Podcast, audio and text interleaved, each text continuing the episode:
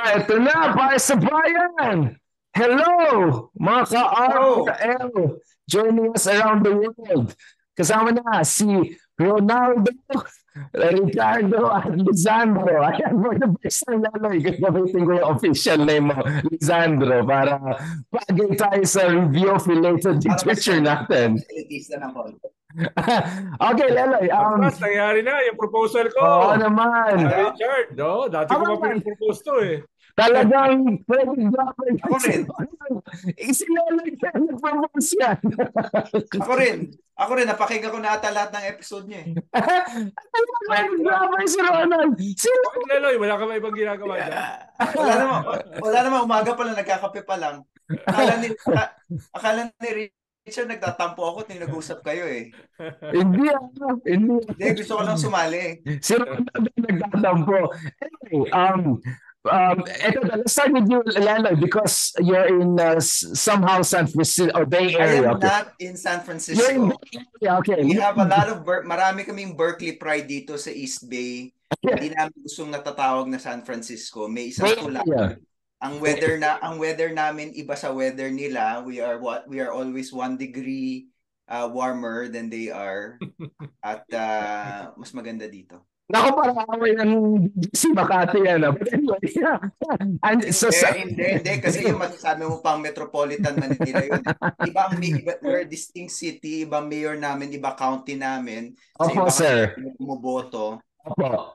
anyway, pilitin ko na na malapit si uh, si BM ngayon sa iyo. Pilitin natin. So so this this uh, this uh, week is going to be the gathering of top leaders from around the world. Of course, BBM, Magellan Jr. travel again. Of course, this is Apex Summit, in, not in your place, but in San Francisco, not too far away. But from what I understand, you hosted also another head of state uh, recently or a, a government leader dyan sa Maraming, mar- Yeah. maram, maraming head of state. So, nag-drive si Anwar Ibrahim 20 minutes from San Francisco to Berkeley. Grabe mag-insist na ibang lugar. Eh. Yun nga eh. Where is this coming from? It's like, grabe naman. Pride lang yan, pride lang yan. Ah, si Anwar Ibrahim, Prime Minister of Malaysia, hinos namin dito kahapon.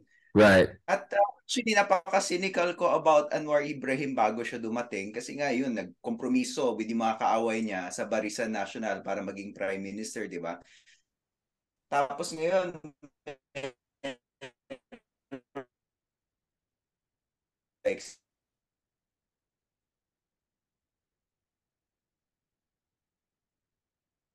si estudyante na talagang Right. excited si Anwar at sinasabi nila necessary naman yung compromise. Siguro medyo na, na, na-inspire ako ng konti at saka mismo nakita ko si Anwar Iba- Ibrahim magsalita.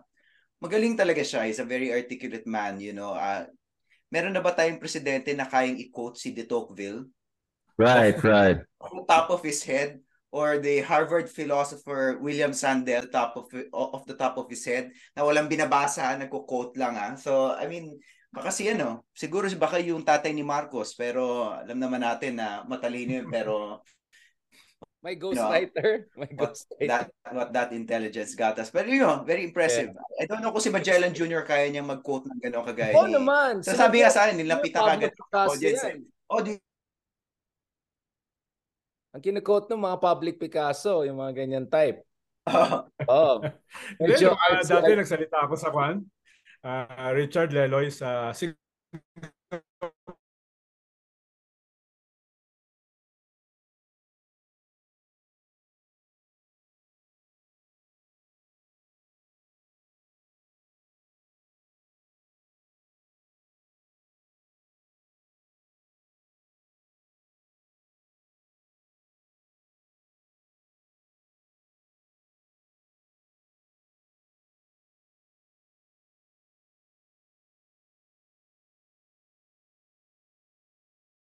Sabi, that, isang forum siya about uh, political economy pero umaabot hanggang literature, hanggang philosophy, no, etc. So sabi ko kay Mar, ba't walang, ba't walang cabinet secretary dito na makakausap natin sa ganun level? Sabi ko. talagang, talagang ah, marami tayong ah, scaling up na gagawin. Lalo na sa Senate na magaling mag, ah, magsuklay ng bigote yung ating mga senador. At ah, presidente natin, may pangtapat tayo dyan sa Tocqueville at saka yung mga. Rousseau ni, ni ano? I doubt it.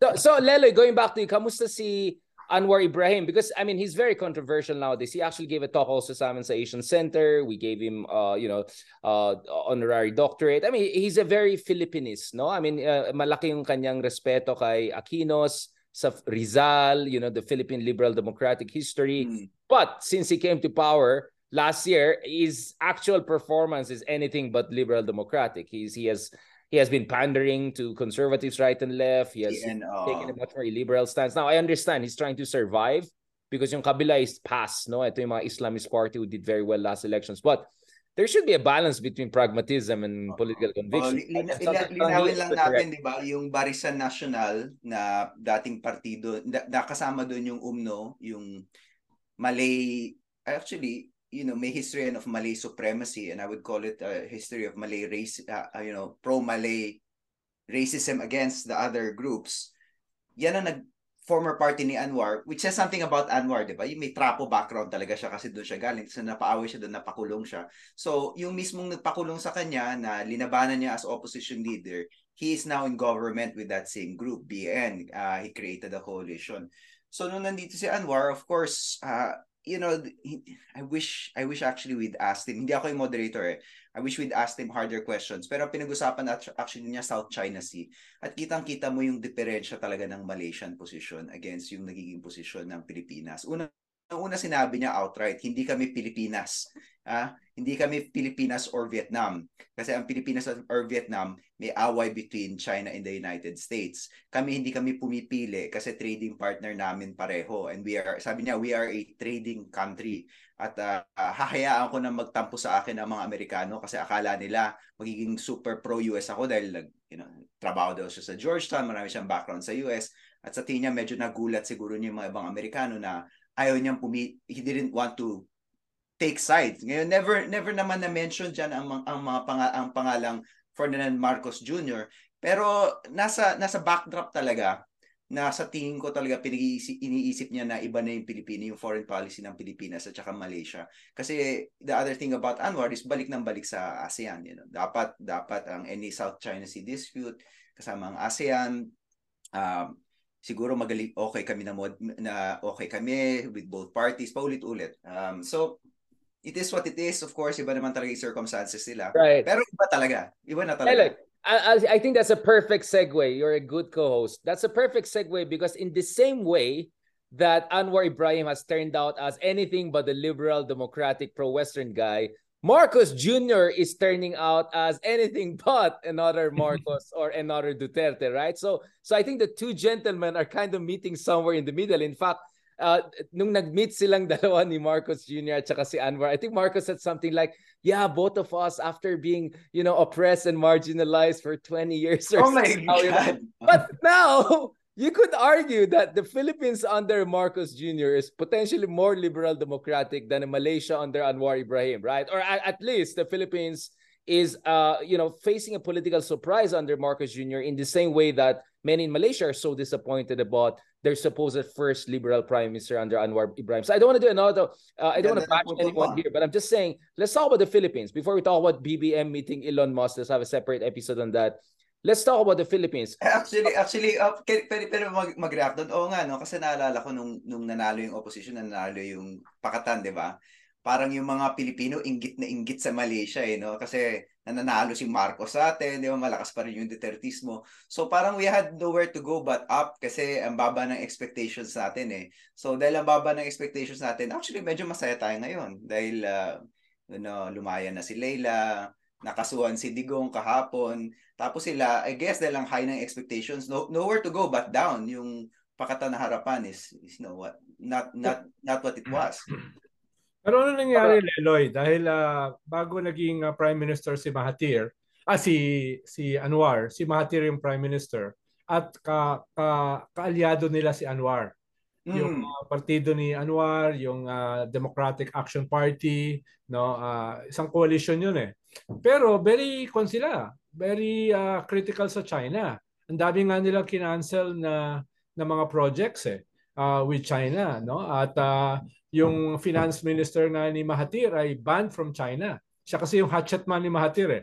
Good cop, Mm. bad cop, no? Anong anong anong nangyari dahil nung nung panahon ni Mahathir, bagamat hindi niya hindi niya pinayagan mag-succeed sa kanya si si Anwar, yung policy nila is very critical to China, no? Ah, Yeah, thi- Ronald, this is another crossover, right? I, I mean, I, O I ano nga nangyari? Hindi ko alam. This is Oo. another cross. I interviewed Matri Muhammad at saka si uh, Chintong, di ba? Kaibigan natin si yes, Sam yes, Chintong, yes. right? From uh, the other progressive party, who are actually Chinese Malaysians, but they're more critical Yes. to China, right? Yes. Uh, including the Yes. former finance minister you mentioned. So this is the paradox. It's actually, I would Hmm. say, mas crazy yung Malaysian politics Mm, the Philippines. So today, when Anwar makes pro-China statements, Lelo is absolutely correct. Anwar consciously positioned himself as the China-friendly guy in the South China Sea because Malaysia has this with. So ironically, Mahathir, na dati from the same party and mentor ni Najib, na pinaka pro-China, eh, you know, in, in, in, the, in Southeast Asia for quite some time, yun yung naging critical sa China. And then ito si Anwar na dapat galing sa opposition ay ngayon pro-China. Guess who is criticizing him? Yung mga dating kasama ni Anwar, ay dating kasama ni Najib. Mm, Ang yes, nagkikriticize. Yeah. Ito yung mga kasama ni Najib na pro-China. Ngayon nagkikriticize kay Yes, Anwar. pero nagulat, nagulat lang ako dahil dahil yung Justice Party, etc. nila Anwar, kasama doon sa coalition with Mahathir. At Right. kasama sila sa nag-craft ng foreign policy ni Mahathir. Ah, before Anwar, ah, before Anwar. So, ah, walang walang walang ah, walang sinasabi si Anwar against do sa foreign policy ni Mahathir. Mas ang issue niya ron yung hindi siya pinayagang mag-succeed, no? Which may, which ah, means na yung coalition were clearly anti-China, no? Uh, and that was just uh, a couple of years bago naging kwan si Anwar. Ibig, ibig ko sabihin, the party of Anwar, no, before he became uh, prime minister, was very anti-China. His own political party. Kaya ang tanong ko, what happened? Hindi, kaya nga Ronald, uh, sorry, Yeah. sorry uh, Leloy, before going back to you because we want to talk about actually the Lima, but just on this, si Yeah. Ronald makulit mag-isip yan, just, just to end on Yeah. this Malaysia thing, the Gusto ko rin malaman yung sagot eh.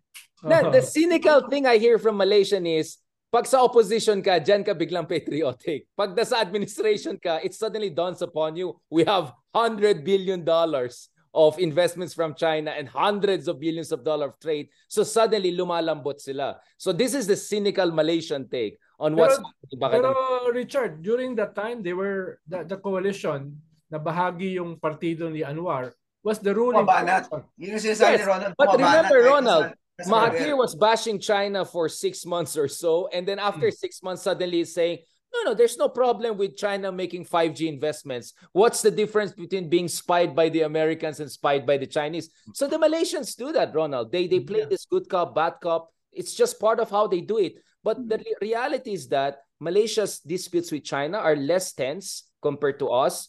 And mm. yet they juice out the Chinese on in terms of investments. And as you correctly pointed out also before, the Malaysians are actually doing the job on the ground. So habang mal- so this is the classic case of speaking softly but actually do the hard thing on the ground, which is pushing with the Petronas uh, exploration dyan sa uh, uh, conflicting areas, overlapping areas with China. So so that's the question, right? Whether the Philippines should go in that direction. But but we can maybe leave that for a different episode, uh, Ronald. I very Yes. good questions. I like it. I, I just I just want to start first with with with Leloy's uh, understanding dito with Marcos Jr. because I think tama sinasabi Ronald ang gulo ng politika uh, but there's a logic to it. There's a there's a there's a method to the madness. Dito kay Marcos Jr. Leloy, I remember last year pa yata pinag-usapan natin, 'di ba? Sabi ko yung memo ng Department of Justice that the the Lima case should be resolved and as the tensions between TDS and BBM intensifies, I'm quite optimistic about the Lima. And you said something like, I like the way you think. I don't know if you remember one of our episodes, uh, Lelo, you know. Um, so now it, it has happened, Leloy. Uh, how do you feel about the Lima coming out? Does does this confirm your hunch about Marcos being a traditional post-Marcos president? Eh, uh, well, so, sobrang saya. I, I, I, wala na akong sasabihin dito kasi nasabi nyo na lahat kasama ni Mark Gamboa. Eh, so, i-ip ko na lang yung mga points nyo. Pero, uh, I want, we were talking offline, sabi mo sa akin, na, na, nabanggit mo yung about yung heroism ni De Lima. Kasi naalala mo, yung first year pa lang ni Duterte, sobrang ingay na ni De Lima. Nung time na yon actually, lahat ng opposition, marami na tameme, natahimik, or nag-iingat. kahit si Lenny no panahon na yun, sumasali sa, sumasali sa cabinet. And a lot of us thought na may wisdom si Lenny kasi may nagsabi sa akin noon parang first year ni Duterte, malakas yan, keep your head down kundi mapupugutan ka. Sabi nila ang galing ni Lenny because she was keeping her head down at saka si Dilima was shooting from the hip. Naalala ko, meron akong kaibigan na ano siya uh, journalist siya, kinover niya si Digong nung nasa Davao City pa lang siya yung first son ni Digong, pumunta siya sa, nandun siya sa house, di ba? Tapos sinubukan niyang, lumapit siya kay Dilima, parang kinakamayan niya, di ba? And then sabi nung Davao City journalist, ayan na, sinasabi na ni Duterte kay Dilima na pwede silang maging okay kung ako si Dilima, kung ayaw ko makulong, kung ayaw ko mayari, tatanggapin ko na yung olive branch na yon. Kasi kung hindi mo tanggapin yung olive branch na yon, patayan na, gera patani na. Yun yung reading ng Davao Journalist. Yes, yes, yes. And then after that, so na kumamay naman si Dilima, mabait siya, but then she went back and just went after Duterte again after nagpakita ang tao ni Duterte sa kanya. Sabi ng Davao Journalist, ganyan, ganyan mo iniinsulto si Mayor. And um, you know, yung analysis at nung time na yan, baka masyadong aggressive si Dilima, pero pero sabi mo nga, may sudyate lumapit sa akin, sabi niya, that's exactly what makes Dilima special. And, and and tama of course. That's that's exactly what makes Dilima special and that's why kung magkakaroon ng bayani uh, of the Duterte era, siguro si Dilima, siguro si Dilima, maraming ibang bayani, bayani, maraming ibang nabigyan ng yung, mga iba, inawardan pa. Pero well, well, nobody approximates, I think, yung heroism ni Laila de Lima. Dahil also consistent. Dahil binabasa ko yung libro ni Patricia Evangelista, di ba?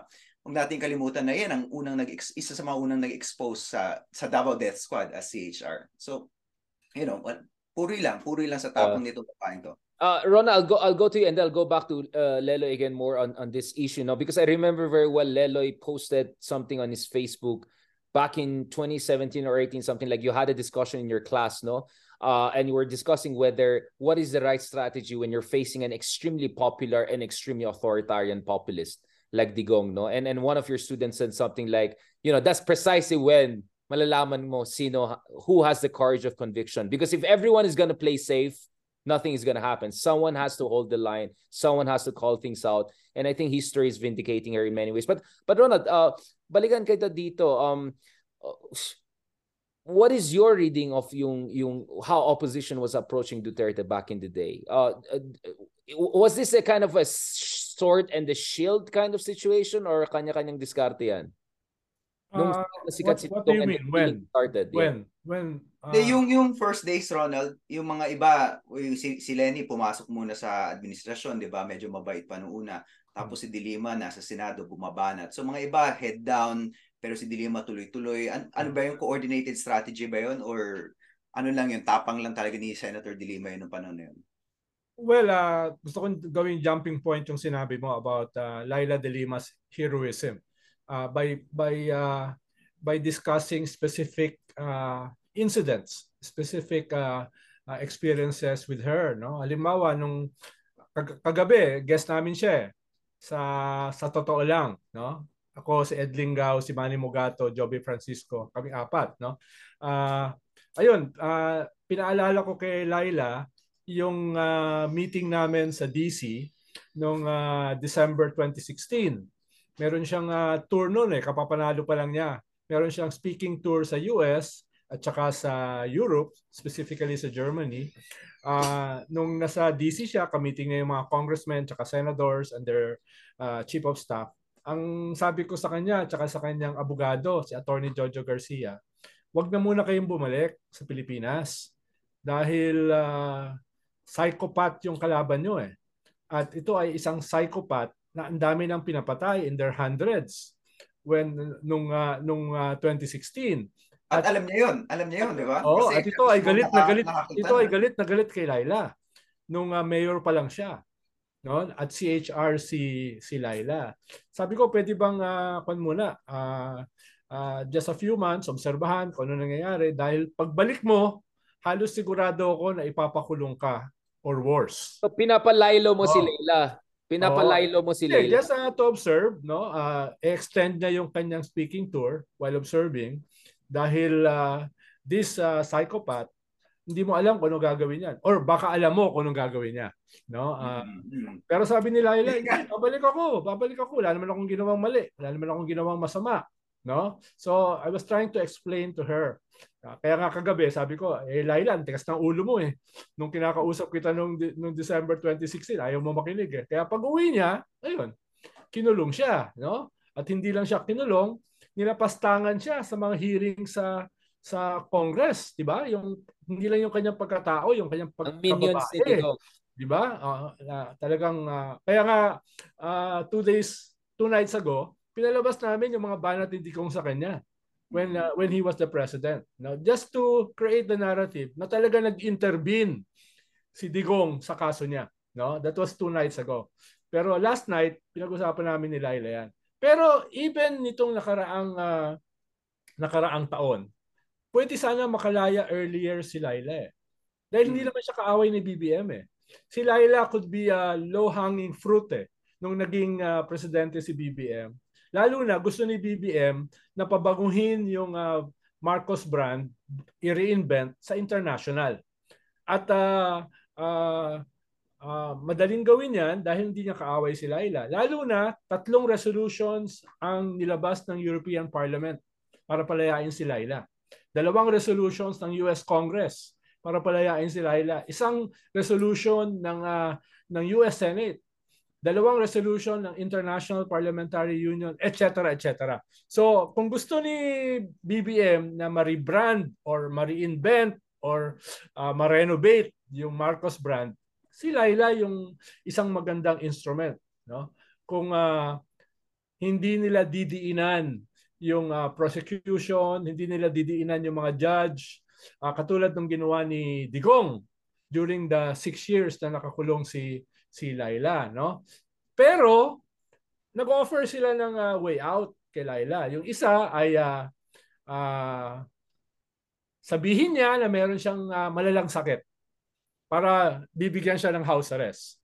Tinanggihan ni wheelchair, mga neck Tinanggihan ni Laila. Sabi niya uh, I'm not in the best of health pero hindi naman malala yung aking sakit. So it was a lifeline mm. na hindi niya kinuha no dahil ayaw niya magsinungaling. And then there was another lifeline na yung uh, nangyari kay Gigi Reyes, yung chief of staff ni Enrile, yung kasama sa Napoles. Ang in-invoke naman habeas corpus uh, para para mabigyan ng bail. Ang sabi ni Laila, ginagawa yan, no? Ginagawa yan kung mahina ang kaso mo at humanitarian yung issue. Eh ako naman, hindi naman ako nag hindi naman ako namamalimos ng humanitarian na uh, ng ng uh, ah, PT eh. At sigurado ko yung aking kaso malakas. So hindi niya kinuha yung lifeline na yon last year. Hmm. Ibig, ibig sabihin talaga kung halimbawa kung uh, kung ako yon o si Richard, baka kinuha na namin yun eh, yung lifeline na yun. Okay nga Ronald, so what you're saying, I, so, I like what you're what you're mm. saying. By the way, gentlemen, I'll just have to take a break short. You go ahead with your conversation because a low bat lang, I'll just get my, my charger. But let me say this and then listen to both of you guys. I want to get Ronald and then gonna uh, want to get also Lelo in this. So what you're saying, Ronald, is it's not just her going all the way in 2016 that landed her where she was, but she was given multiple opportunities to reassess her approach to politics and fighting for human rights, and she still decided to stick to her convictions and all. And that makes her a triple hero, right? Because it's not just the first time when she went against the gong, but it's also the fact that multiple times she was given a way out and exit ramp, but she didn't take it because she felt that would diminish her struggle and that would diminish Richard, the moral Richard, capital she brings to the Richard. table. Tinatan nga siya ni Secretary Remulla eh, nung hindi niya kinuha yung humanitarian track. No? Ang sabi ni ang sabi ni Laila, gusto ko yung desisyonan niyo ito on the merits of my case not on the humanitarian habeas corpus uh, issue. Gusto niya no? vindication. Nagalit, nagalit si Remulla. No? Nagalit Gusto niya si talaga vindication, no, Ronald? Yes, yes. No? Actually, yun yung, yun, yung, yun yung tanong ko. Kasi nga, vindication and obviously vindication mode siya ngayon. Nag, nag, nag-hint na titirahin si Digong, nakakasuhan si Digong. Kasi nga gusto niya talaga yung full vindication, hindi niya gustong lumaya lang siya. Gusto niya kahit yung mga nagtotorment, yung mga tormentor niya, mapatunayan na may malicious intent uh, I know this is a principled move at ito yung, ito yung tamang move na dap, dapat gawin. At of course, hindi uh, napatunayan na natin na hindi talaga strategy gumalaw si Senator De Lima. Pero strategically, ano yung, ano yung point nito ng going on the offensive?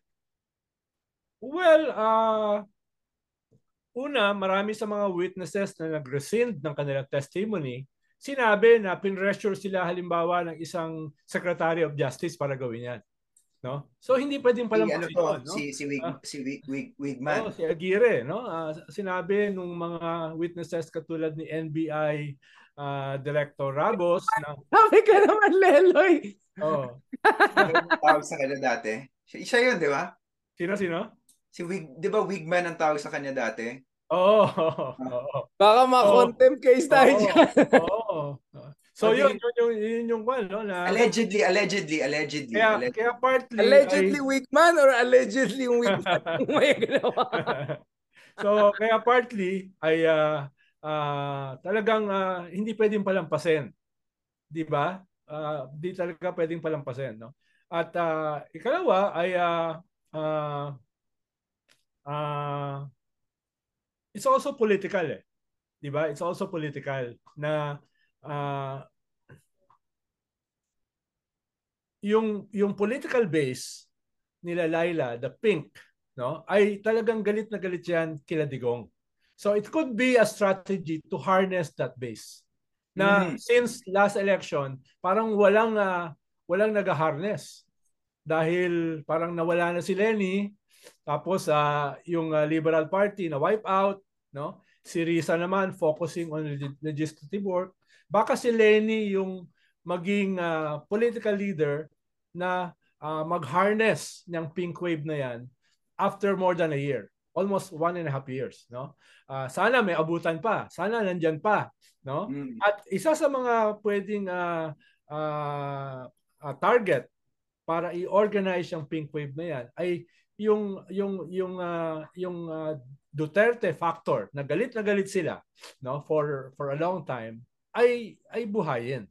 Isa yan sa mga possible na anchors kung na pwedeng gamitin ni ni Laila para i-harness or uh, buhayin itong pink wave. Uh, let me uh, let me ask a very serious question and then I'll ask Lelo a more historical question. Um, uh, Ronald, uh, meron ka bang intel kung si Harry Roque din ano? like, wait, uh, kasi di ba usapan Wigman bigla. Anyway, um, no, no, no, no, akong sinabi ah. Ah, And no, then, no, ano, no. histo- Ah. di mo na kailangan sagutin Ronald, baka makasuhan tayo. Hindi ko hindi, hindi ko masyado naintindihan yung tanong eh kanina. Oh, ano Di umano, di umano lang, di umano.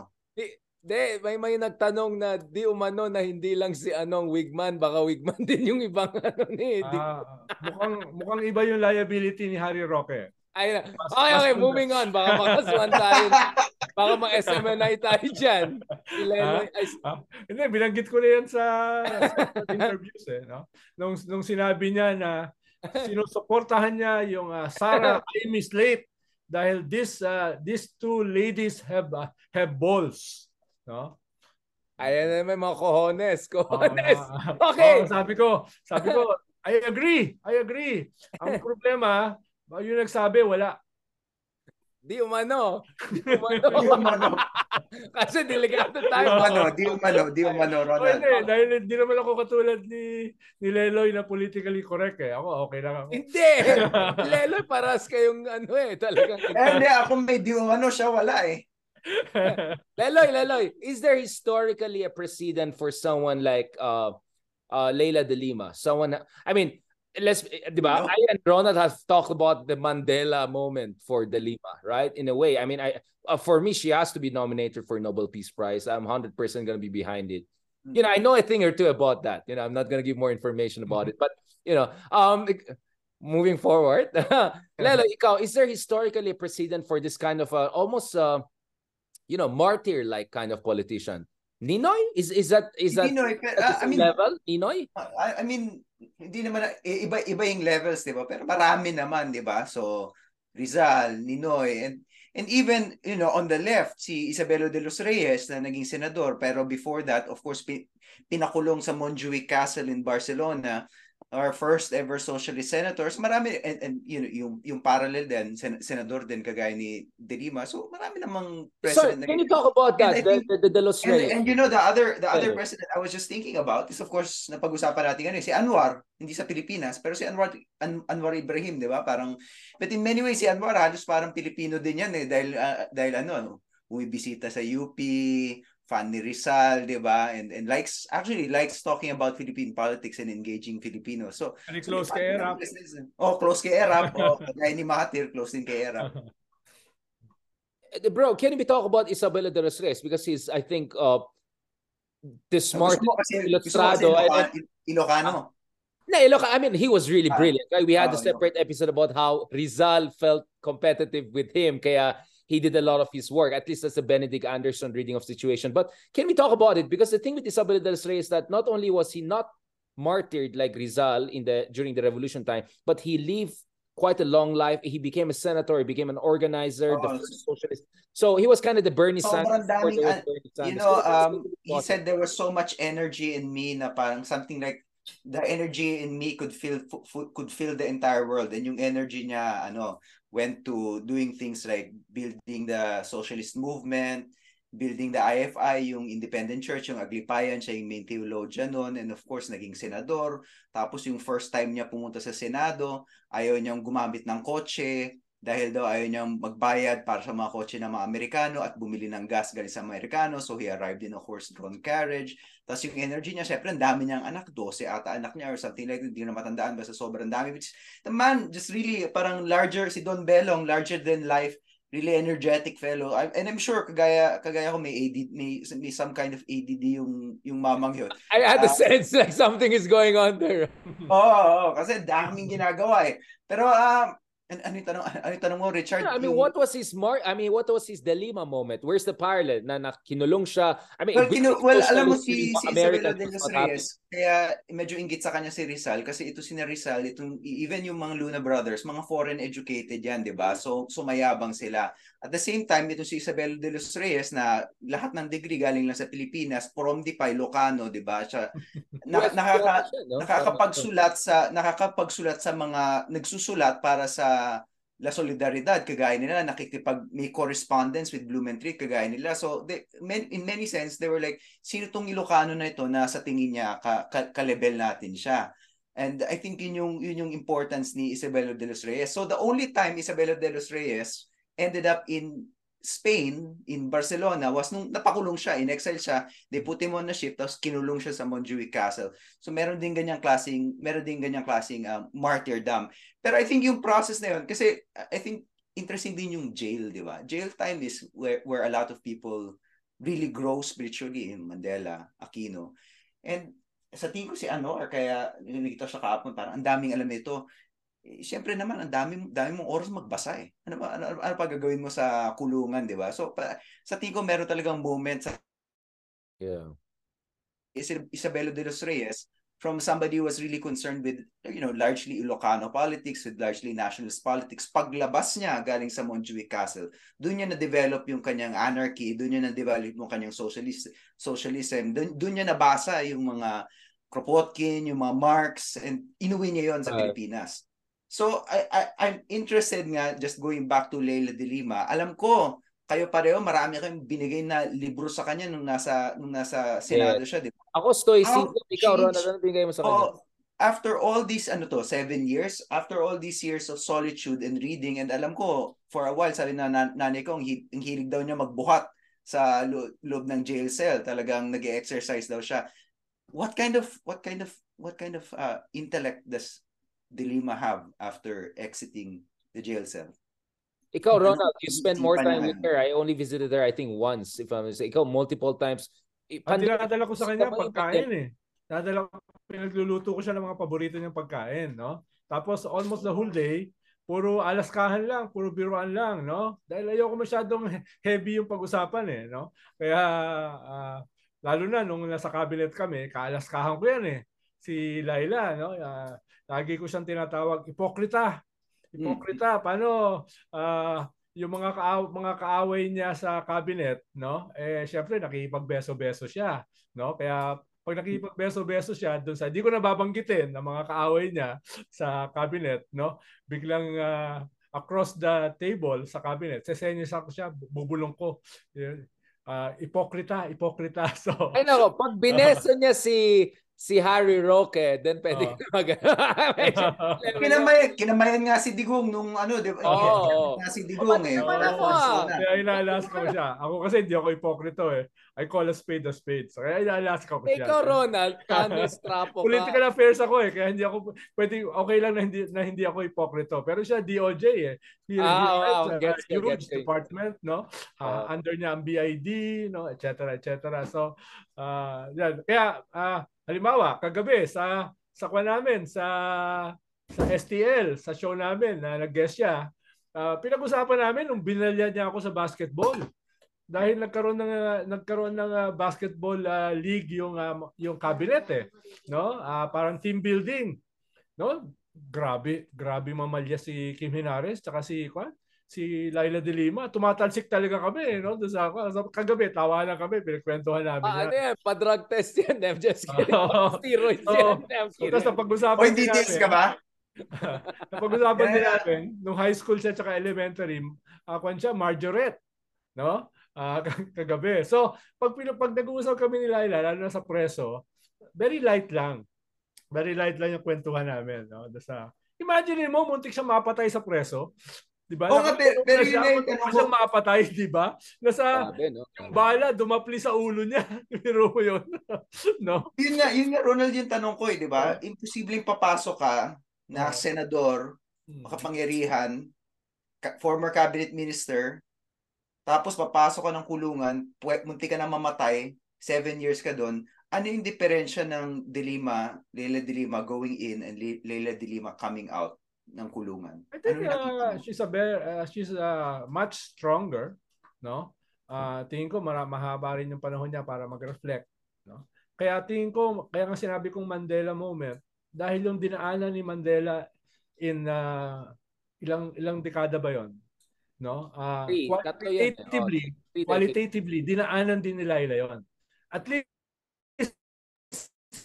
si Nelson Mandela hindi muntik mamatay sa preso Oh, yung compress. si Laila mut- eh, nung uh, nung nung hinostage siya nung uh, nung uh, Abu Sayyaf ba yun, no? Talagang sinabi, pasensya na kayo, ma'am, no? Pero idadamay ko na kayo dahil mamamatay na ako rito, no? Yun yung uh, talagang Grabe. uh, sinabihan na siya na napapatayin din siya. Bago siya Ronald, I have a question. Sorry that I didn't manage to ask you in uh, in our own separate episodes. Uh, uh, was there something about her that gave you an inkling that if push comes to shove, she will go for the Mandela moment? Uh, in a sense that you were not surprised because I remember was it 2015, diba? Na she took on the most powerful religious institution in the country, if I'm not mistaken. Remember yung nagkaroon Yes. right? Yes. Remember? And then Yes. parang si Galit na Pinoy, sa kanya. Pinoy, ba nga ako eh. Nadamay ako sa hitis eh.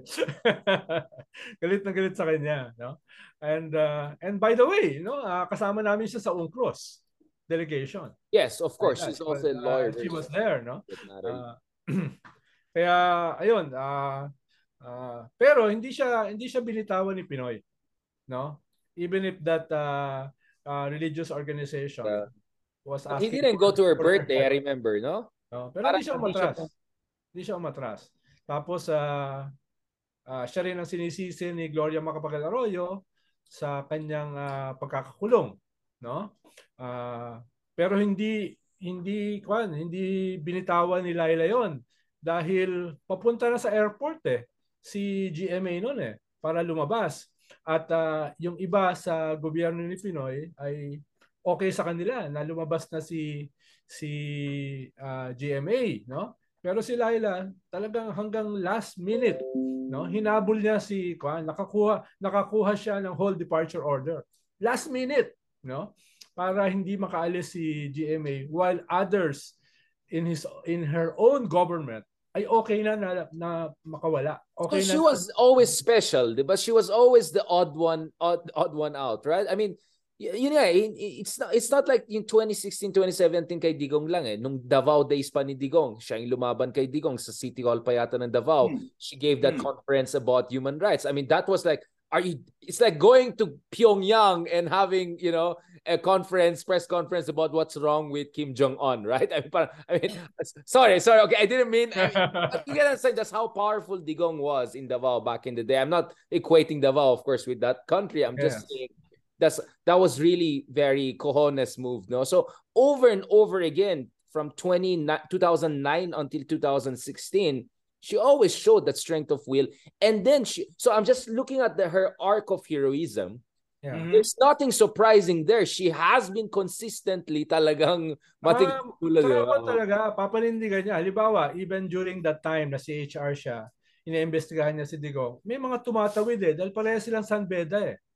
No? Pareha Mm, silang. Sanbeda. So may mga Mm. pedista na tumatawid, ina-arbor, no? Ah, ganun-ganon, etc. Ayaw niya, hindi siya ganon. No? Ah, mahalaga sa kanya kung ano yung tama. Ik- ikaw, Lele, what's your reading on her again as a historian? Like, do we need heroic figures, martyr figures, or martyr-like figures every generation or so? Is that essential? I mean, remember Jefferson, something like you know, every revolution needs some blood, you know, to to you know, to quench the thirst of its roots or something like that. Does every democratic transition process need a martyr-like figure to stand a chance? Because imagine the Philippines without uh, uh, without her. No Mm. offense to the other one, but I don't think our democratic struggle would have meant the same if there was not someone like her. In the same way, that I, I don't think there would be EDSA if there was no Ninoy. In the same way, I don't think you get what I'm saying. It's Mm. like it, it likes parang every generation or every major uh, democratic struggle, you need that martyr-like figure. And I think it's her. No offense to the other people, but I think she was really the one. Richard, uh, more broadly, hindi lang martyr-like figure, tsaka hindi lang periods of dictatorship. Sa tingin ko, when there are periods of moral decline, kailangan mo ng propeta. Kasi moral decline naman talaga eh. Na, na, narinig ko yung last episode mo, pikon na pikon ka na sa mga trolls mo, tapos ang sinasabi mo, sa galit mo, sinasabi mo, naghari-harian kayo. Naghari-harian kayo for six years. Akala nyo lahat pwede nyong lapastanganin. Akala nyo lahat pwede nyong ipapatay. Ganyan kayo kayabang at ganyan kayo kamanhid. So it's this combination of yabang and manhid na ano talaga dark dark days talaga for the morality of the Filipino people. Talagang kinurap talaga yung mga puso natin at saka poisonous talaga yung rhetoric ni Duterte. Lahat ng kasamaan ng Pilip you know the Filipino is indeed worth dying for because it has many good attributes but if you have a Duterte there, ang dami ng venom sa puso ng Pilipino at pag pag pag, pag may moment na gano'n, kailangan mo ng propeta. So sa tingin ko, obligasyon namin mga historiador na pag isulat itong kasaysayan na to, hindi lang my generation of historians, pero yung mga yung mga people after us pa, na talagang ipakita that this was a period of moral decline and amidst that period of moral decline, meron talagang mga propeta na sinasabing merong mali, merong, po- merong lason sa bayan ko dito sa six years na to. Napakalinaw kung sino yun. Imagine uh, December 2020, uh, Pulse Asia survey, 91% si Digong approval rating. Oo. Yan, yan exactly yung poison eh na nag-permeate mismo sa ating ah, ah, sa ating bansa eh. Dahil ah, i- kahit yung mga pinaglilingkuran mo, kahit yung mga pinaglalaban mo, no? Ay sa'yo. poison eh.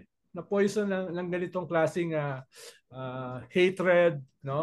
Ng ganitong klaseng ah, populism.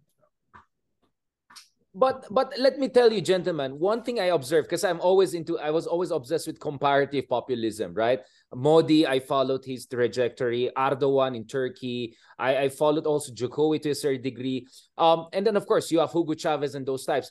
All of them had huge movements, right? They could bring out millions of people even on the streets, right? If if they needed them for a populist movement.